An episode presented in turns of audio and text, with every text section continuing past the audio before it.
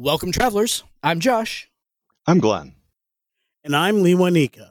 And this is Tabletop Journeys, where we will be your humble guides on the quest to RPG adventures. Here at Tabletop Journeys, we are all devoted role players and storytellers at heart, and we absolutely love sharing our passion with you. In our main podcast episodes, we discuss D&D 5e's core rules and ever-expanding content, while also showcasing other RPG systems and bringing you fresh, new projects from indie content creators.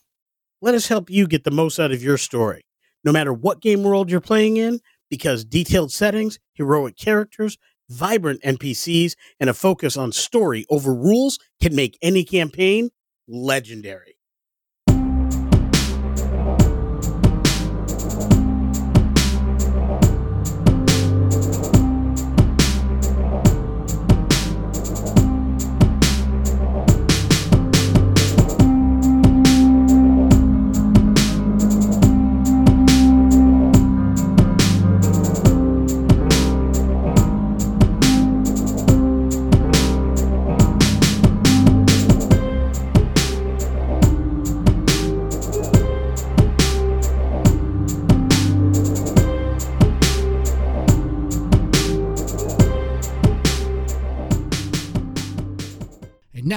A message from friends of the show.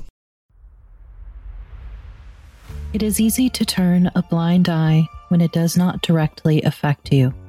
For years, people have been going missing in patterns of three in the nation of Palinel. They are never found, never sighted, never talked about again.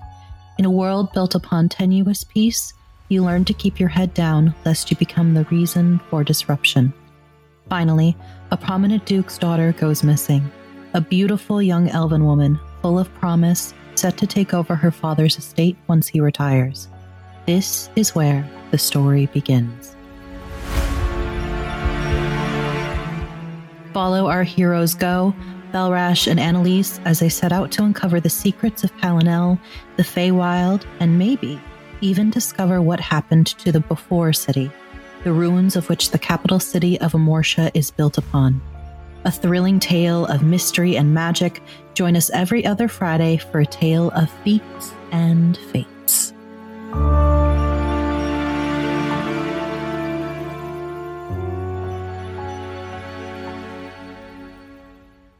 Welcome, everybody, to today's episode. So, we are very excited, as always, to be back in studio talking the TTRPG space with you all once again. Had a lovely vacation. We got to spend some time with our families in July here, but we are back and back with a vengeance. So, as always, uh, let me say hello to my illustrious co hosts, Mr. Glen Myers, Mr. Lewanika Miller. Gentlemen, how are you this fine Thursday evening? I'm doing pretty good. Excited to be talking monks. Like they say, everybody was kung fu fighting. Oh, I was going to sing that. Everybody was kung fu fighting. Everybody was kung fu fighting. This coming Tuesday will be the class warfare episode that we recorded featuring monks, uh, where I got to run uh, quite a fun scenario against uh, these two and our uh, friend of the show, Scald from Awfully Queer Heroes. Uh, it was a great time. If you really want to see a showcase of what the monks can do, I think this class warfare in particular was fantastic at that. But tonight, we are going to start with our general discussion on the monk class. I will start by saying that I think that there is more to talk about in the monk class than I thought there was going to be before I had read through it in with a really critical eye and a, really deep dive. So I'm very excited for this for this conversation tonight, especially just after we've recorded the class warfare. I think there's some very keen observations from that class warfare that we'll be able to bring up here tonight. So Absolutely. I got to say, actually, I'm digging the class warfare episodes to help get more in touch with the class before we Yeah. discuss it. So that's a really good time. Yep. Not just to play, but also to then get more experience. A class I haven't played a lot of in E. 5e. Yeah. Also, I have not also played a lot of monks in any edition, frankly. That's never been my class. And I'm very excited about this. And also excited too that you know, now that I'm, I'm getting some chance to go ahead and write a monk at the same time. That was a very interesting, uh, it was a very interesting experience because I realized I wrote down what I thought would be cool and then read the class. It's like, oh, nope, there are totally different ways that I should do pretty much everything that I put in here. So that was very keen. Educational. Yeah, it was very educational. Exactly. Yeah. It's So- almost like these things have a purpose. Uh, interesting. So I have a lot of history with monks. I actually played several monks in second edition. Played a couple of them. They started as NPC sidekick type things, but then I uh, took them on as main characters and have done large story arcs with a pair of them. My first one, very poorly named. It was Lee One, as, oh, as Yeah. one does. But I, what I really liked about the monks in second edition was the various abilities, the the d- maneuvers, the moves. Similar to Battle Masters, you had specific moves. Each of them did different damages, and obviously, in the simplification of the combat system that have gone edition by edition, I felt monks lost a lot along the way, and it, it drove me to play characters with martial arts in Palladium more regularly because Palladium maintains that complexity. So Yeah. if you take a martial art, there are specific moves you do. A martial arts style that has more kicks than punches. Kicks do more damage than punches. So you and you basically are, are more customizable in that way. And Yeah. I enjoyed that extra crunch and found that to be interesting. And that was one of the things I liked about the monk in a crunch light or less crunch system. And you you- trying to find a way to distill that into easy to use mechanics. I think monks are very well designed in that the mechanics are generally speaking, some subclasses not so much, but easy to use. But I think it loses a lot of that flavor for me because it becomes very samey. You can still role play it well, but we try to take the role play out of these discussions. So if the role play is even and you are glorifying and describing and all those things in combat similarly, it becomes very samey what you're Yeah. doing in, in uh, round after round, and that's what I am not a fan of. Yeah, I, Um, I and hear you on pretty that. much challenges. flurry of blows after flurry of blows after flurry Yeah. of blows. Not wrong, but we did have other abilities come into play, or that could have come into play, Yeah. and we had a That's lot of very fair. abilities that were very key, like Uh-huh. Dex saves. And no pun intended, right? Yeah, evasion is was huge, and we will definitely get into that when we get to that power because when we It- break down that class warfare a little bit because that was a game changer for you, and we'll get into that in just a minute as a little uh, kind of preview of that class warfare episode. But to also build on what you were saying there, Lewanika, I think that you are you are absolutely right that they pulled out all of those specific moves from the monks. And if I am putting on my tinfoil hat a little bit, maybe not even tinfoil hat, but more trying to read the cards about what D&D 5th edition was trying to do. And this sort of builds off of a conversation that we were having earlier about monks in general and how they fit into your traditional D&D game or not. I think what they were trying to do was they were trying to take monk as a class and no longer make it oriental, right? Yes. they were no longer trying to make it stereotyped. And I think that was the intention by taking out things that could be interpreted as exoticizing, if that's even a word, but making more exotic or treating as other the monks. It's not. It I should be. I dub it a word with my magic word fairy wand. Yeah, yeah. I, it, normally, Lewanika's the one that makes up words throughout the show, but I, I, You know. and it is approved. It is approved. but I, I think if I'm like looking at how they have taken monks from second and third edition and into fifth edition, I wonder if that's what they were trying to do because they kept some aspects of the strictly Asian martial artist. They kept some and then leaned far away from other ones. And like the ones you said about move specific move specific actions and stuff like that. I, I also agree with you that I think that a monk built more like a battle master, which had some of those options. We see that in in some of the subclasses where they, you know, it was implemented poorly, but in the four elements monk, we have all those different abilities that you can go ahead and spend different levels of ki on and everything like that. I think that they tried to do some things like that. It just it they just the subclasses in general, I don't think did it very well. I, we're not going to talk about subclasses just yet. We're going to talk about the classes.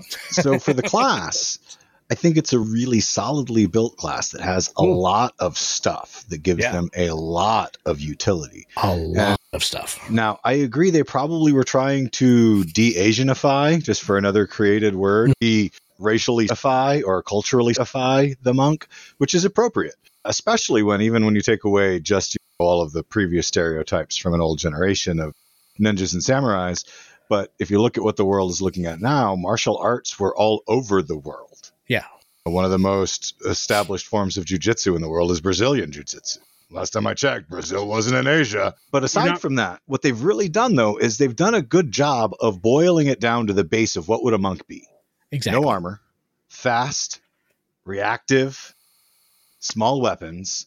Small, nailed small, all of agile, that. agile weapons. Let's, So- not small, but agile. I will actually present that I think the monk base class is a fantastic scaffolding to hang subclasses off of that give it the flavor of the martial art you're specialized in. I, I think you're absolutely correct, Glen, and I think that's where Monk overall lets me down a bit.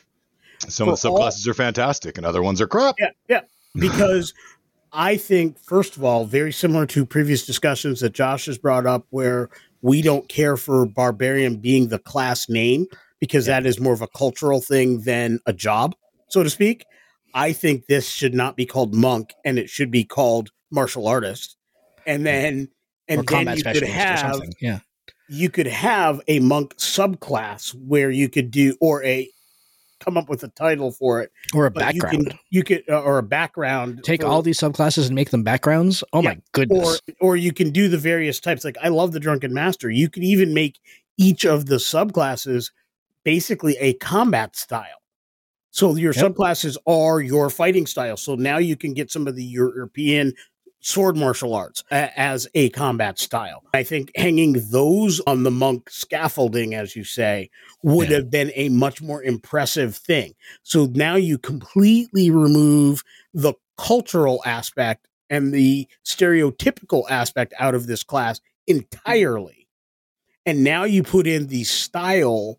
And if the style comes from a culture, now you just have to handle that style respectfully. And it makes it a much better overall package. I Yep. think that's what I wanted from this.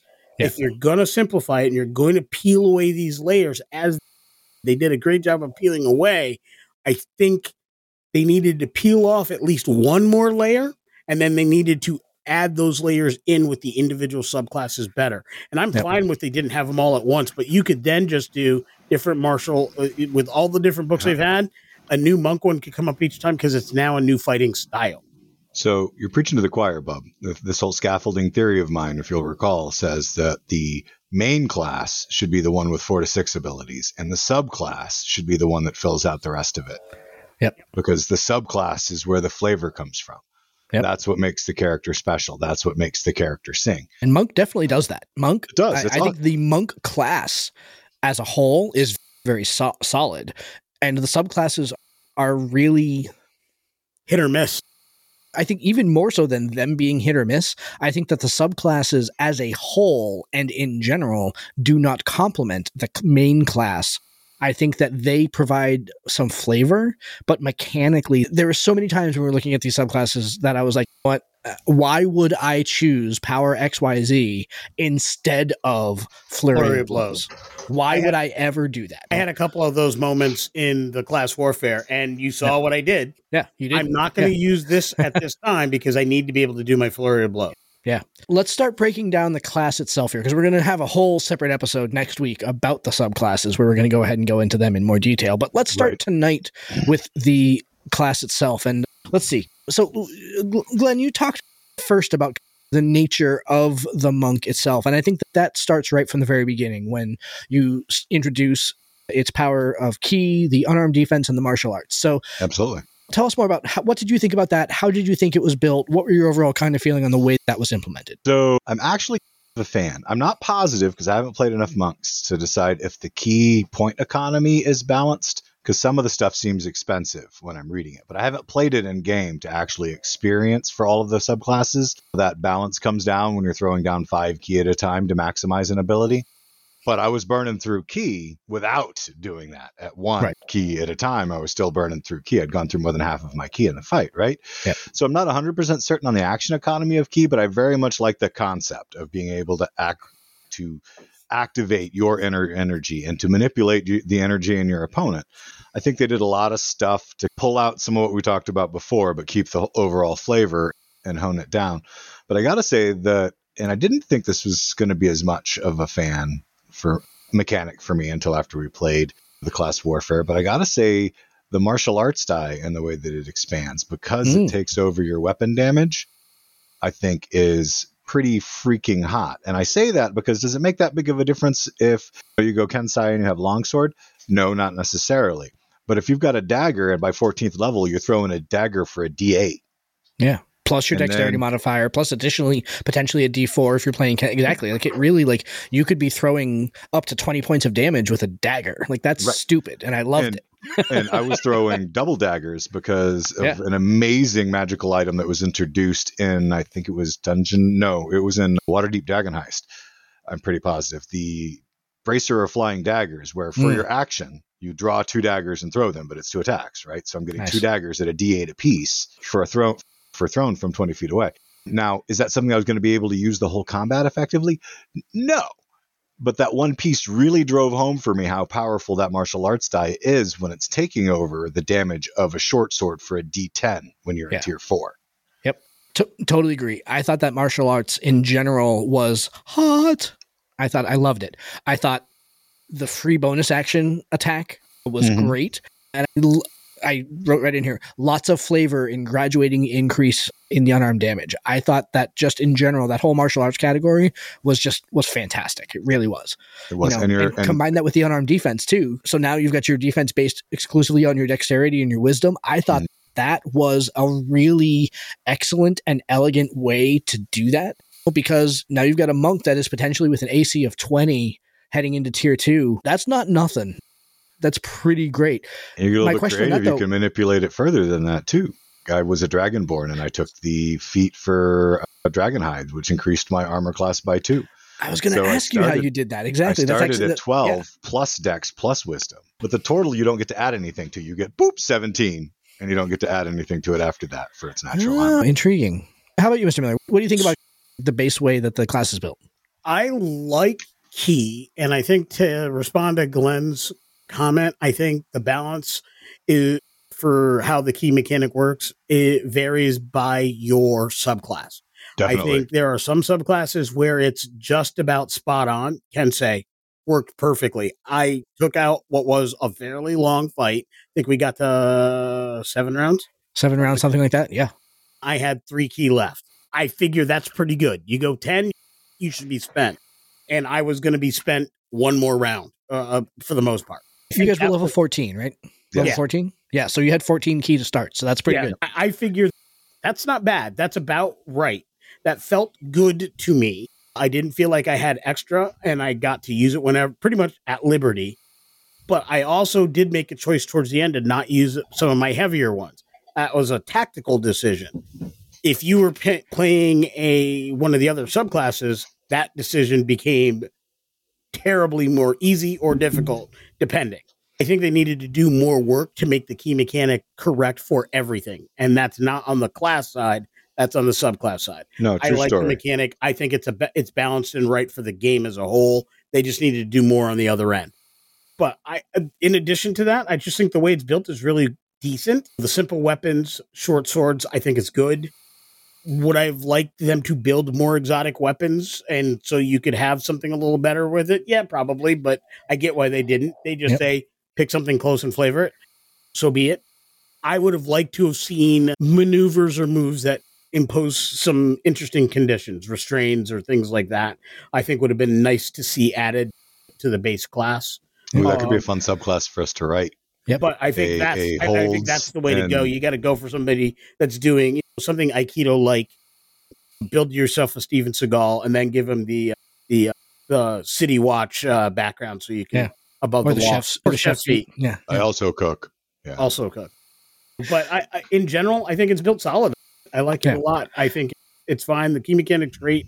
The martial arts die is awesome. It was very helpful. It's what keeps punching people good. If you add in some good feats, you add in Crusher as a feat. Now when you hit the when, now when you hit those crits, you're good. And I think the idea is the more hits you drop, the more chances you go you have to get those crits. I didn't hit any, but I threw a lot of extra dice, a lot of extra attacks in there. Yep. Uh, and the whole point was so I could increase my chances on crit because I took the crusher feat. So thank you for the lead in because that goes exactly to the next point of conversation that I wanted to go ahead and bring up here. And first, a, a small point is that I love that Ki recharges on a short rest. I think that, yes. that is a fantastic addition to it's this. The only class. reason the current system works. Absolutely. Otherwise, you'd run out and you'd be screwed yeah. till the next day. Exactly. You use Ki too quickly to have to wait for a long rest on it.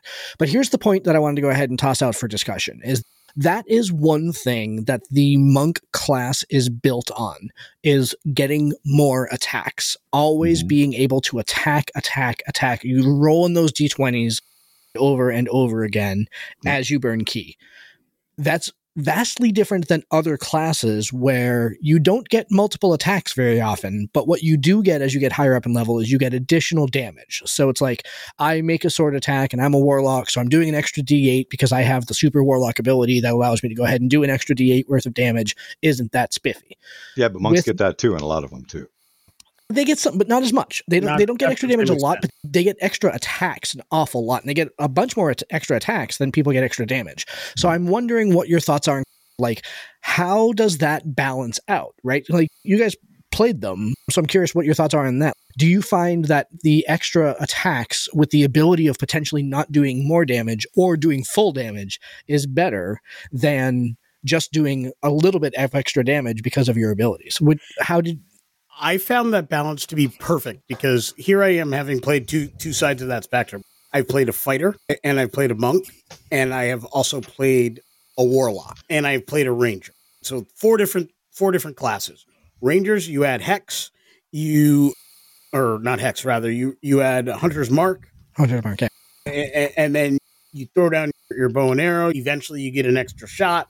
You're adding an extra d6 at 14th level, I'm probably coming out with my two attacks and my D, extra D6s on those attacks because I've got Hunter's Mark. If I'm rolling moderately in the 15 to 20, 28 range, if I'm rolling the 20 to 30 range at max, right? Probably a little lighter than that. If I'm playing a Warlock, I'm doing similar amounts of damage, especially if I'm going with Eldritch Blast, if I'm using some kind of Warlock weapon. But again, you're doing that with Hex. If I'm playing the Fighter, I'm throwing down a boatload of hit of attacks with weapons that are pretty hefty. But at the end of the day, if I alpha strike one time in a combat, I can nail in the 40s to 50s as a fighter, right? Yeah. But I'm generally hitting in the in the 15 to the high end 20 to 20 to 30 regularly around around uh, 15 to 20 is where I end up averaging. With the monk, what I realized is I was running I think right around 18 to 22 pretty frequently because yep. I I built this to be able to successfully hit. Consistently hitting in that 18 to 25 range. And yep. I for damage. And that ain't wrong at 14th level. That's four classes that are all in that range on average. Now, different ones peak. The fighter, obviously, for its big move, peaks a lot higher than that. The other guys peak a lot higher than that. But I bet, but I can guarantee you, I was hitting more consistently with this monk than I would be, than I tend to hit with the fighter. And I was hitting more consistently than I tend to hit with the ranger about same as far as the uh, the warlock because of the way charisma works for them. But I definitely noticed that it is really matching every other things. The only people it can't keep pace with really are paladins with their smites, yep, wizards with their third with their fifth and sixth level spells, and and that one shot that a a rogue is going to yeah. get when they drop all the dice. I will say that that's one one thing that I noticed with the minions that I threw at you all in this class warfare. There were two types of minions. There were a handful of monks. These are monks from the Monastery of the Distressed Body, elder monks, which are a CR2 monk, but they only have a 13 armor class. And then the other ones were a handful of Red Dragon wyrmlings, which have a 17, but still with the hits that you all were throwing, you you chewed through those minions pretty quickly. And so I would say that I think that in this instance, given the encounter that I built, the difficulty and CR rating did lie to me on this one a little bit because the minions that you faced they they slowed you down a little bit but they didn't slow you down enough. They didn't slow you down as much as I thought that they were going to. Part of that is the fact that I could not roll above an eight. So I mean that they weren't doing any damage and y'all were hitting them a lot. Part of it was you didn't you breathed on my monk like three different yeah. times, twice with the big dragon. Yeah, yeah, yeah. And I took zero damage because of evasion. I think, and I don't know exactly how to parse it out because if you're a warrior and you get two to three attacks, but you get them every round and you don't have to spend anything extra for them by the time you're 14th level, you don't have to spend ki, you never run out. You're always going to get two to three attacks every time you make the attack action. I think overall they're going to stay heavier on the damage dealer, but in terms of melee range combatants, yeah, aside from that, they're gonna they're gonna keep up and they're gonna do well. Paladin smites are gonna outdo them, but I focused my feats on maxing my dexterity to 20. Yeah. The only extra feat I had beside that was a Dragonhide because it affected my attacks, it affected my defense plus my wisdom. So all of that together made it a solid stat. So I was throwing out four attacks around at plus 11 to hit. Dude, that's stupid. So I wasn't missing often, Oh, even man. with four attacks, right? yeah, no. And rolling four attacks ag- around is giving me a 25% increase over a fighter's three attacks around to roll a Yeah. 20. Yeah. And over anybody else, any other martial classes, two attacks around. Yeah. Plus the possible pickup of a third attack from your bonus action. And then some of them go even beyond that. But I found it really interesting that Lewanika mentioned the Ranger, and this is a little bit off topic of this, but specifically because one of the things I thought about, and I'm not usually the multi class guy, one of the things I thought about was how much fun it could be to multi class a monk or multi class and a monk after a few levels of something else. Like one of my favorite options is the Monster Slayer Ranger. So you got this bald monk guy who's also a Monster Slayer Ranger, which gets him effectively Hunter's Mark for free as a bonus action unlimited. Slayer's Prey is as a bonus action, pick any creature within 30 feet. There's no limiter on it. Extra d6 every time you hit them. Yep. So for damage wise, it does the same amount. So you get something like that. You, could- only need three levels of Ranger to do Mark that. on top of that for an extra 2d6. Exactly. So then you can Ugh. cast the spell too for the occasion. So three levels of Hunter gets you all that added onto your monk. Here's the balance to that though, is that isn't isn't martial arts that gets you all that additional stuff? Isn't that a bonus action also? Yes, Yes, but, you only have to use it once at the beginning. It lasts you for just use it Oh. once at the beginning, and then so when you you- have to is it? change targets. yeah, you Yeah, get yeah. the free cast, and then when you change targets, so it's pretty solid. Yeah, no, that's Yeah, not bad it- at all. Yeah. And I thought about that too, Glen. I thought about the multi-classing aspects. I now am enamored with what multi-classing monk into some other class can bring you, or with other classes. There's a lot of synergy. I know there's some ones that you think would be good, but they absolutely don't work well. It's the economy of the way things work, as far as how they come out. I heard that that there's monk and some a couple things that Interesting. sound good at face value, but they don't really work as well as you'd think they'd work, would, would work. Interesting. Um, I'll more on that in the future because I think Yeah. we'll do a multi-class ep- episode sometime later this year or early next year and I- start looking yeah. at combos and what things work and what things don't. I will make sure to drop it in the show notes. But there's a, there's an account that I follow on Twitter that every week they put out on DM's Guild a new multi-class option. Basically, they start with one class and they multi-class into every other class from that single class, and they put out a new one every week.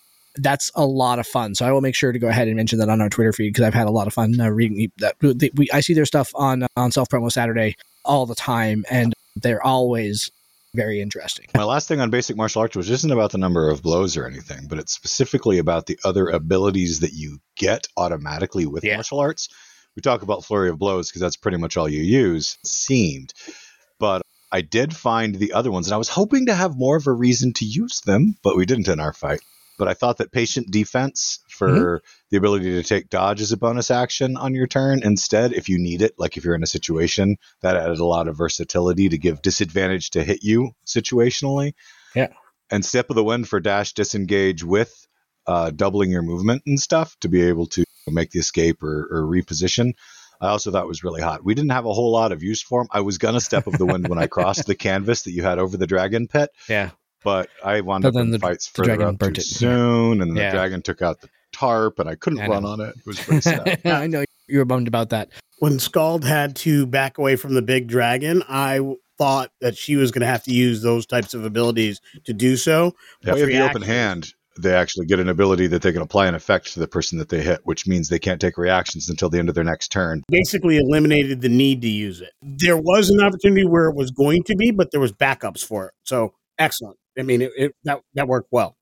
totally agree. And i also like how so uh, this is one of the things that make the monk just a fantastic combat utility character right? Is that they get a bunch of rogue like things and they're all bound by their ki points. So they're not rogues right? They, they can't just do them willy-nilly but they can dabble here and there. They can dabble in fighter stuff. They can dabble in warlock stuff. They can mm. dabble in all these other things. There's a few, but it's bound by their spellcasting versions. But that's where I think it gets a little expensive on the ki yeah. side. Yep, I agree. Let's cool. take a little break here, and we will be back in a minute to go ahead and continue our discussion of uh, of the monk class. Ah, welcome, travelers. I see you have found your way. Welcome to the heroic subclasses of the Multiverse Kickstarter. Which are your favorites? Are you telling stories of political intrigue? Perhaps the Metropolitans are for you. Are your tales dark, mystical, and mysterious as the Shadow Dwellers themselves? Or are you out for high adventure and want to take your ship to explore the lands of the boiling seas? Do you hear the call of the wild and want to dive into the Outlanders? Help us bring you these amazing subclasses, plus backgrounds, feats, adventures, and more. Fair time, friends, for legends await.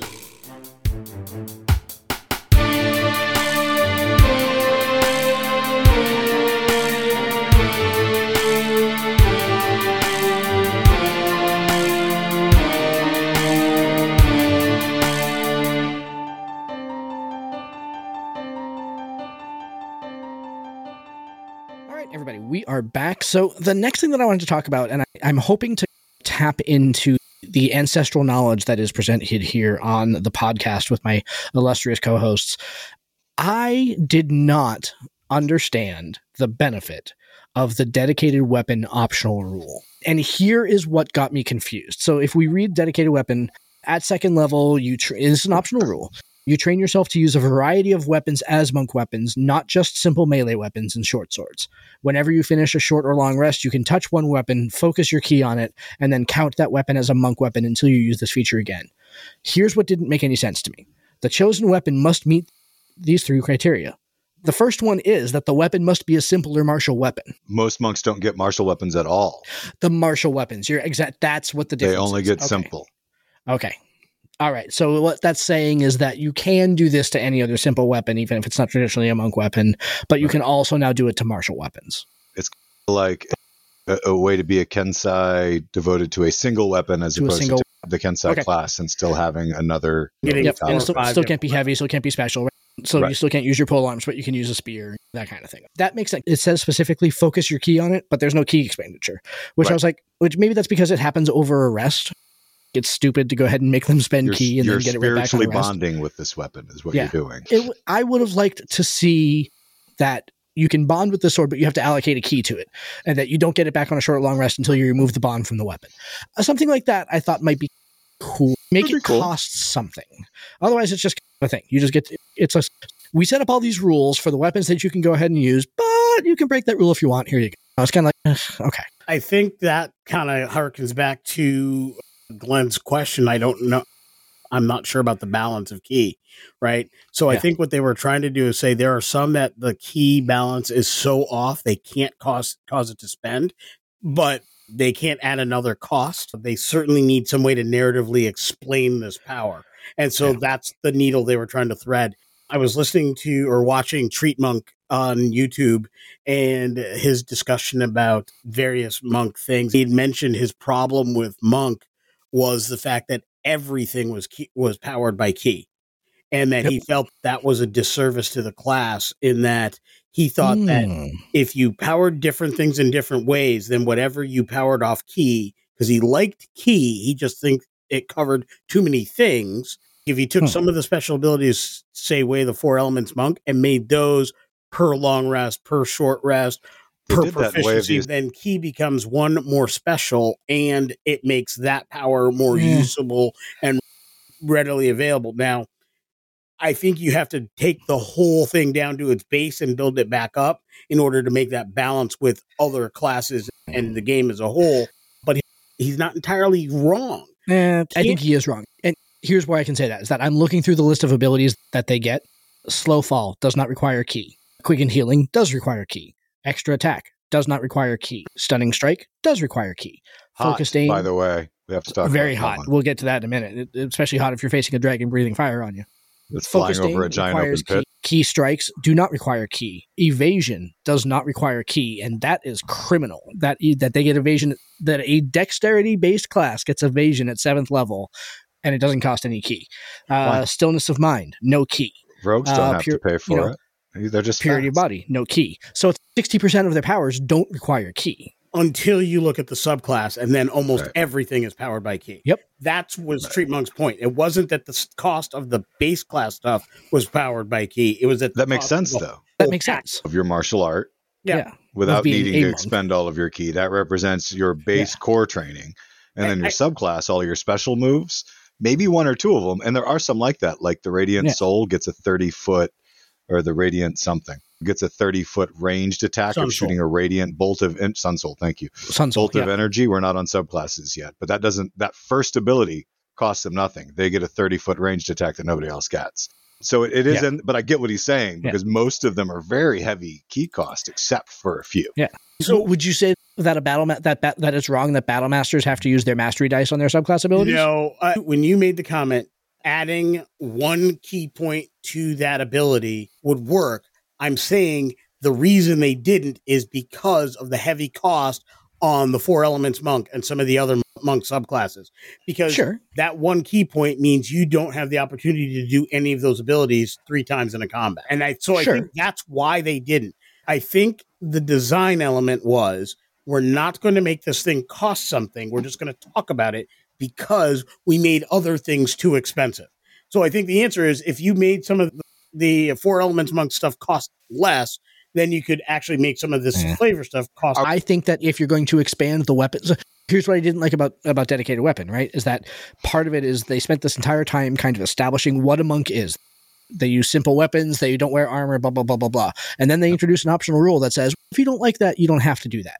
And I don't like that. I think But that that's should day. To summarize, Josh, what I took from what you're saying is if you have this ability, it should cost. What I was saying is their design decision was they can't make it cost because everything else because is of expensive. the cost of other things. I'm agreeing with you, right? Yeah. I think it Oh, should cost also. But their design decision at least appears to we can't make this cost because this other thing costs too much. They want their cake and eat it too. They want the flavor and not but not have to change anything else. So their answer was make it a flavor thing only with no mechanics. And it leaves us in this three-way debate where should it stay just a flavor? Should it have a cost so it has some weight?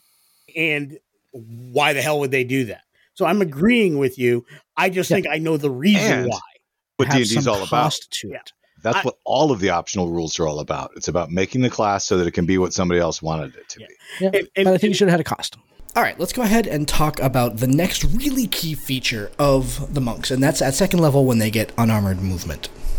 Oh, we, we did talk about unarmored movement before a little bit, uh, and how awesome it is that you can constantly get faster and faster. But yeah, that unarmored movement is hot. In our class warfare, movement was everything. We closed Yeah. distance in Fifty-five feet around. single rounds.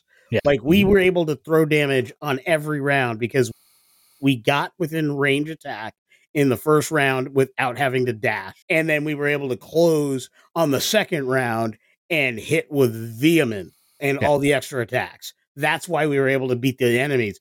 If you if we did not have unarmored movement, those minions would have taken much longer, at least by a round or two, to defeat. To me, it, that Ooh. unarmored movement made that combat for us. Another side note about the monk that's super cool is deflect missiles because that's one of the next ones up on the lower powers. You get it at third level, right? It's one of the base Ah. abilities, and it's not something you think about very often because you don't use it that much. We kept having things thrown at us. Unfortunately, none of them hit us for us to be able to use deflect missiles. this, is, this here's the problem with me not being able to roll over an eight. Like I did not roll double digits on my dice. But a constant reaction from third level is hot. Yep. And if you reduce the damage from the incoming missile to zero, you can throw that sucker right back at him. totally agree. De- deflect missiles is awesome, and honestly, if I am uh, again, if I'm letting you peer behind my DM screen a little bit, the entire reason that I chose monks that had force javelins is to try to counteract the fact that I was going up against monks that could deflect regular javelins and throw them back at me. That was by design. That was absolutely a uh, the monsters know what they're doing and move where it's okay monks know that they're going to be facing monks they're throwing shit that they can't come back at them Why Like, wouldn't we have been able to throw it back at them? because they just They're forced. The They for- weren't Okay, so we could physical only weapons. deflect them. We couldn't send them back. exactly yeah they yeah yeah But I'm a monk too. What if I Yeah. spend a ki? If I voluntarily spent a ki, could I maintain the energy on it to throw it back? Because I might have done Uh, that. no if you catch a missile in this way you can you would have to spend a ki to go ahead and do that but that's Slow Yeah. fall never came up, but Nope. a cool ability. Yep. Yep. and healing, very nice as an optional rule. yep always nice to be able to heal yourself absolutely Yep. yeah There was there that could have come up. It didn't, but it could have come up. Got our extra attacks at fifth level. That was hot. Yep. Yep. And Other now fifth level power. Guess what it is? the Stunning absolute strike. game changer. Boy, what a game changer! Now, here is uh, for those of you that are getting ready for the class warfare. There is a red dragon that makes its appearance, and stunning strike plays a critical role in uh, in that Its combat final moments. in its final moments. I will also say that y'all were gonna kill that dragon anyway, but the way that you did it with stunning strike was chef's kiss, a brilliant maneuver, Glen. Yeah, I like think really, Fox actually dropped it before it reached the bottom, but Yeah, still. yeah. yeah, she did. Yeah. Because if you stunning strike something that's flying, it falls. it falls. And yeah, you, you have advantage because it's stunned. it, it incapacitated. Yeah, I Yeah, think so that- as it was falling, it was also getting pummeled by thump, thump. you, you, you guys were like She taking off shoes to Johnny throw at it. Cage That was as it oh, fell. It was yeah. Stunning strike is a brilliant ability. At fifth level, is stunning strike overpowered to get? I think it's really great. I love. I, I would love having it and knowing that you had stunning strike. uh, Like if this had been a fifth level uh, campaign, and you guys were fifth level monks, and you could stunning strike, it maybe pushes that envelope a little bit. It doesn't escalate. It doesn't advance. Like it's always what it is. That kind of thing. So I think that's what its balance is that over time stunning strike doesn't get any stronger it just can always do the same thing but But save goes higher. Like you'd have made the save against a level five monk a lot easier than you made Yeah, this that's Constitution save I- against that's a level fair. fourteen. That's really the balance point, and it's the type of save. So Yeah, many Constitution are good saves, at yeah. Constitution. Yeah. that there's a number of enemies, and you rolled particularly badly. Look, fighting So- dragons, even weak ones have pretty high constitutions generally.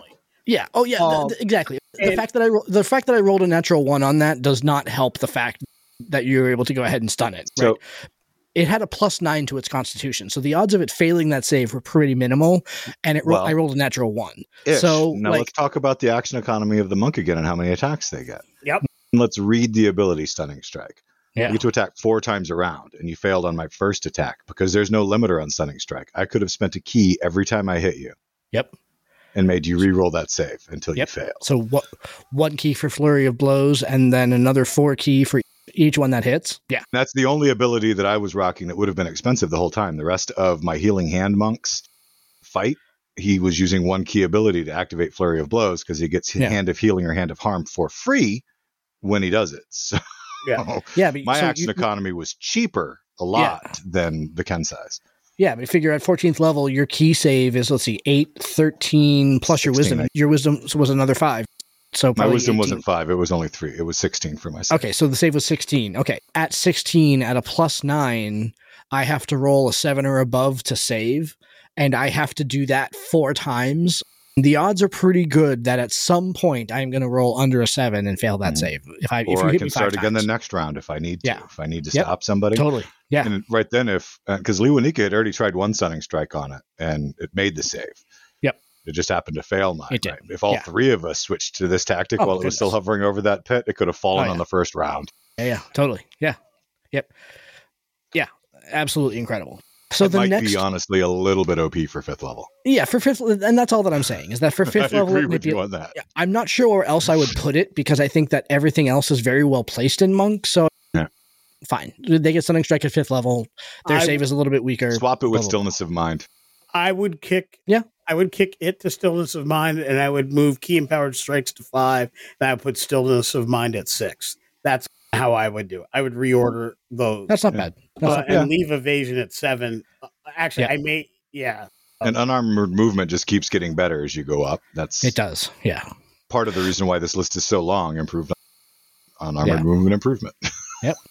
Let's talk about evasion for a second because again, another game-changing ability. Right. That was again like I threw dragons at you because I wanted it to be flavorful for a monk flavored battle, but evasion absolutely rendered the dragons that I threw at you like impotent. Like they really Mass damage wise, two, Yeah. two, two claws, one bite almost dropped one of us. That's fair. That is true. Exactly. When uh, Scald tried to go ahead and go toe to toe with it, and it hit her for three straight attacks, including one critical. I hit Scald for 50 something hit points, I think, that round. She only had 72 to start, and she'd already been tendered up a little bit. I nearly dropped her from, she had like 60 something hit points. I nearly, she had, I dropped her down to seven in that one round. Yeah. So, yeah, absolutely. If it can, if it's only fa- facing one target, forget it. But when it was trying to go ahead and strafe around and hit the three of you, evasion Right. made that virtually useless. when it cooked its own dragon wyrmling to ash. Loved it. But yeah, evasion. Like plays straight out of the rogue book. The rogue also gets it at a set at seventh level. Yep. No limits on it. It just is. It makes Boy. sense to me for them both to get Yeah. it at seven because they're both so reaction, reflex, and dexterity based. Sure. It does make sense. Yep, I think totally.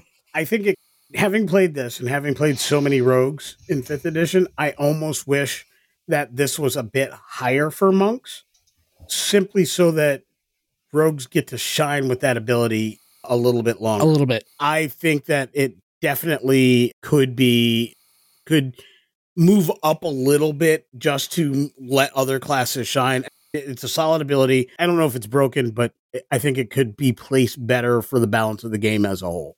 I hear that. And I think that actually, when we were talking earlier about where we would place stuff, let's remember too that after you get evasion at seventh level, you do hit the doldrums of the class here, and because you get you start getting some subclass abilities. But at seventh, tenth, and thirteenth level, you get immunity to a couple of effects. You get immunity to a couple of effects, and then you get to understand all spoken languages. Which I think that's is the hot. 13 It's a It's, it, it's, look, it's a good, useful ability, but at thirteenth level, let me let me put it this way: that That's- that's level gotta is hard harder to to, get than evasion. Yeah. it's harder to get than stunning strike. no, it's more flavor, but it, they're also getting an ability at 9, 10, 13, 14, 15. Most classes don't get that many, one Yeah, right after Y- the other. to Josh's point, if you moved evasion to the tenth level and put purity of body to seven or tongue and Yeah. moon to seven, Slow where there's down a still little bit lot over the more road. Game, I would prefer Yeah. to move tongue and moon to seven, where there's a lot more game left because you're still Yep. playing into the end of tier two. Exactly. Who's Two. That's when you need to start understanding other languages. That's when that's when you're handling the most amount of social stuff. Because like tier two, you're starting to get really famous, but you're not quite a superhero yet. like that. Then if you kick that up to 10, now you're getting it when fighters are getting indomitable. I think that it actually fits better. I would re I I think they're all great abilities. I think if reorganizing when you get those would play Yeah. better and be more enjoyable so you're not going through these levels saying, "Oh, I just got this one this time." I Totally. All right, that does make Yep. good sense. Yep. But the next one, Diamond, Diamond Soul, I think is one of the hottest ones. Gimme, ones. gimme. Totally, absolutely. Oh man, basically proficiency on all saving throws and the ability to re-roll them by expending ki. Yes, please. with no Yes, limit please. on how many Ah. times you could do that. That's why we won. I mean, you I couldn't I- do it over and on the same saving Yeah, throw. yeah. yeah. but You have to take the second one throw, on the same turn. Yeah. But you could fail one this round. Or you Yep. could fail two this round. You could fail Yeah. three this round if three people cast on you and re-roll all of them. Yep. Couple that with evasion, right? Unless you run out of. Yeah, exactly. You were never hitting me with Dragon's Breath, even if I no, failed. exactly. Exactly. Like you, you evasion. Oh, I failed the save. Well, I'm going to spend a ki and I'm going to re-roll it. Now, first of all, I had proficiency on it for one, but for also, if I happened to fail it, I'm going to then roll it. I'm going to spend a ki and re-roll it. The odds of you being hit by the dragon's breath were pretty, Pretty slim, and, and so that was And my uh, I- and my save I for Dex erred. was like a plus eleven. yeah, I erred by throwing something that required a dexterity save at you. That's okay. You know, it's because you didn't plan the you didn't specifically research into our class and plan an encounter to kill us because that's not Yeah. what we do. We just make an encounter that we think is cool. Gem Dragon would have been d- done much better because some of those are not dexterity Yep. based. They're other Yeah, types. they're constitution based. Yeah. So, yep. Like I was thinking, poison would be pretty great, or Mhm. acid would be. No, acid's dexterity also, but poison That's would be Dex good. also. Timeless body, the next one here. So again, your key sustains you so that you suffer none of the frailty of old age, and you can't be aged magically. You can still die of old age. So again, this is again one of those abilities that's like great for flavor, but Yeah. When But does meh. who else gets timeless? There's another class that gets timeless body. Is it the I sorcerers? think or there's a cleric- type of sorcerer that paladins. does this. Paladins don't age. Paladins don't age. Undying Sentinel, which they get at 15th level. So they get at exactly the same point that paladins do. And I, I think it would be fair to say that when we looked at this for the paladins, we also said, you know what? I'm at 15th level. The fact that I don't get old anymore, eh, it's not great. But it's neat flavor. It's Great- neat flavor, but again, at 15th level, I don't want flavor. Yeah, here's the other thing: if you're playing a campaign that's going to 15th level, chances are you're in for the long haul. So that has more impact on those games. If you were to get that at a at a lower level, people would be Yeah. like, "Who cares? I'm only playing this for another." Yeah, I suppose, and I suppose like once your fifteenth level monk becomes the, the- then they become like Benito would do. They become NPCs in the next campaign. How about empty body? So let's see. Beginning at eighteenth level, you can use your action to spend four ki points to become invisible for a minute. Again, we're gonna when we start talking about the subclasses, when we start talking specifically about the elemental monk, about how expensive spells are for monks. Mm-hmm. At 18th level, spending four ki points for the invisibility spell, or Getting eight invisibility at points for astral level is- projection, especially with the amount of mobility that you've got. If with the amount of mobility that you've got, and your your proficiency in all your saving throws, and your dexterity at this point is maxed out, how much do you actually care about being able to be invisible for that minute? Maybe it's, it's situationally cool, but at 18th level, maybe not great. I'll take that one step further. Invisibility is a spell that wizards get at fifth level. Yeah. Why the It's a- heck it's a am I level getting spell, a yeah. third level spell Yeah, at 18th level? Yeah. Weak sauce. weak A sauce. freaking you know. butt ton of weak sauce. At least it only counts four ki points, but only at 18th level, you've got what It's 17. third level spell, though, right? Yeah. And that's one of my issues with the spells. If they did one ki per spell level, I'd And have less know- of an objection. Yeah. But I look at it this way: that's how many flurry of blows I don't get to do. Yeah, no, that's fair. Exactly. To put it in So perspective, it better you can be a spend- goddamn good spell. you you can spend four ki and get a third level spell, or with the same ability, you can spend eight ki and get a ninth level spell. Like, why would you spend four to be invisible when you can spend eight and astral Astral project, project. yourself? Anyway, and then perfect self, twentieth level, uh, you roll for initiative. When you roll for initiative and have no ki points remaining, you gain four ki points. Meh. If that was at 15, Weak, weak, weak much sauce. better. That ability at 15 is hot. That ability at 18 is is decent. At 20, wasted my freaking time. Yeah, four ki points is not really. Again, I suppose it's also the. I'm sorry, but if we, so if I'm rolling initiative, that means that we are we had been out of combat and now we are in combat. So either we're getting surprised or whatever, right? or my dumbass I- should have taken a short rest. my dumbass should have taken a short rest. Like I get all my ki back at a short rest. So it's, I don't know. You Like, make just- a gr- you make a great point, but I'm just going to throw this out here. Let's keep in mind that short rests are going away, so they're not going to exist anymore. So that's going to have a lot more use in the future than it has ever had in the past. Short rests are going away. I know that's that is a popular theory, but I'm not positive that that's the case. I mean, and if they do go away, the trade off is going to be that you can go ahead and expend your hit dice to go ahead and do things. So instead, it will be if you can expend a hit die, and instead of getting hit points back, you get that number of ki. That's better. And that is objectively a better use of hit die than anything else that we saw in that Unearthed Arcana that had it. Again, I think this is just uh, it's an ill placed. This is a decent ability because there are going to be times where you beat the minions and Yeah. you're not in combat rounds while you take the 30 steps, go through the next trap, and then fight the boss. Yeah, okay. Yeah, but if you spend all of your. Uh, okay, here's the other thing. If you spend all of your ki fighting the minions, you're not a good monk. Basically, that scenario should come up infrequently enough that it Yeah. has no business being the capstone ability. It's not that the situation doesn't exist. It's that- Exactly. And that's why I say much lower level. Yeah.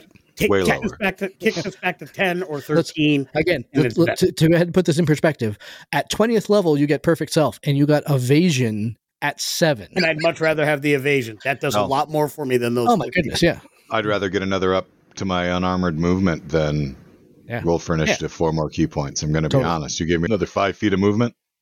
I'd take that. Now, mind you, I still think that's a capstone, but I think it's better than what's there. Parting thoughts, gentlemen, before we go ahead and sign off here? Sure. Fox, thank you so much for coming and playing with us again. That was fantastic. Yeah, it was so Everybody, y'all are going to love that when you listen to it. But my final parting thought would be as we're talking about Monk and these final abilities, we've had a lot of really great things to say about it. But right there at the end, it sounded like it was a lot of trash talking. It's not that uncommon. It's pretty regular that by the time we Mhm. get to the capstone abilities, we find them a little lackluster because enough focus hasn't really been put into that into the game and balancing it out yet. But I don't want just want to reiterate that overall, I used to think monks, especially from some of the stuff that I've seen or read, you know, being influenced by public opinion or whatever, I used to think monks were weak sauce. They weren't a great class, but I disagree. I think monks are great. Yep. Uh, I think that they pick up speed as they go phenomenally. And part of the reason I also think that we see a little bit less power abilities in the end is because they get so much.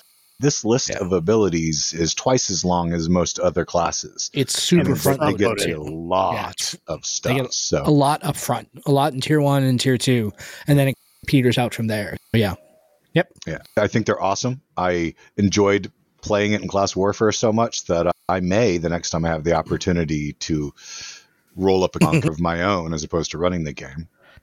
excellent, excellent.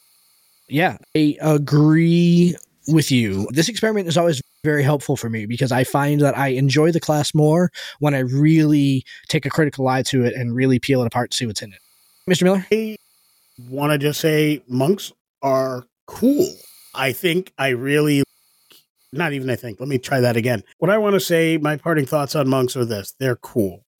Their abilities are very front loaded. They make for great action heroes. The extra abilities, their movement, they can be in places. You use the phrase utility, combatant. They work really well. If I have a dig, it's I wish the subclass is better better meshed with the class. Hmm. There's some conflicts. We're going to discuss that next week. But I love this overall. And I think Glen is right when we talk about the back end. The back end is a little rough, and I think it's more because things are out of place, not that any one ability is bad. I just think they're a little out of place. But I do like this class. I enjoy this class. I too am looking to to bring up a character and run a monk at some point in the near future. Who among us doesn't have a back end that's a little rough, though? I don't know about you. My back end is, and that's Do the we? outro, folks. We're going. Do we need to talk about your back end? Really? Uh, that is our episode for tonight. I hope you enjoyed our discussion of, of the monk class. Like I said again, this coming Tuesday will be our class warfare featuring Scald from Awfully Queer Heroes, where Scald and Glen and Lewanika roll up monks and throw them up against my uh, draconic scenario. All right, gentlemen. Thank you very much as always. Thank you everybody out there for listening. Peace. Good night. Thank you for joining us. This has been Tabletop Journeys. We would love to hear your feedback on our show today. Join us at www.ttjourneys.com, where you can subscribe to the blog to leave comments and see all the content that we publish beyond the podcast. You can also stay in touch by subscribing to our Twitter at TT Journeys, by joining our Facebook group, Tabletop Journeys, or by sending an email directly to podcast at ttjourneys.com. And remember, if you want early access to all of our episodes, a chance to drop dice with your favorite hosts, and maybe even appear in one of our actual plays, you can join our Patreon to help support the show at patreon.com forward slash TT Journeys. If you're listening to us on Stitcher, iTunes, Podchaser, Spotify, or Audible. We would appreciate it if you would like and subscribe to the podcast on that platform. Full episodes come out every week on Saturdays, and every Tuesday features our actual play episodes. Thank you for listening and for being a part of our growing community. And in the words of another traveler along our path, we bid you shade and sweet water.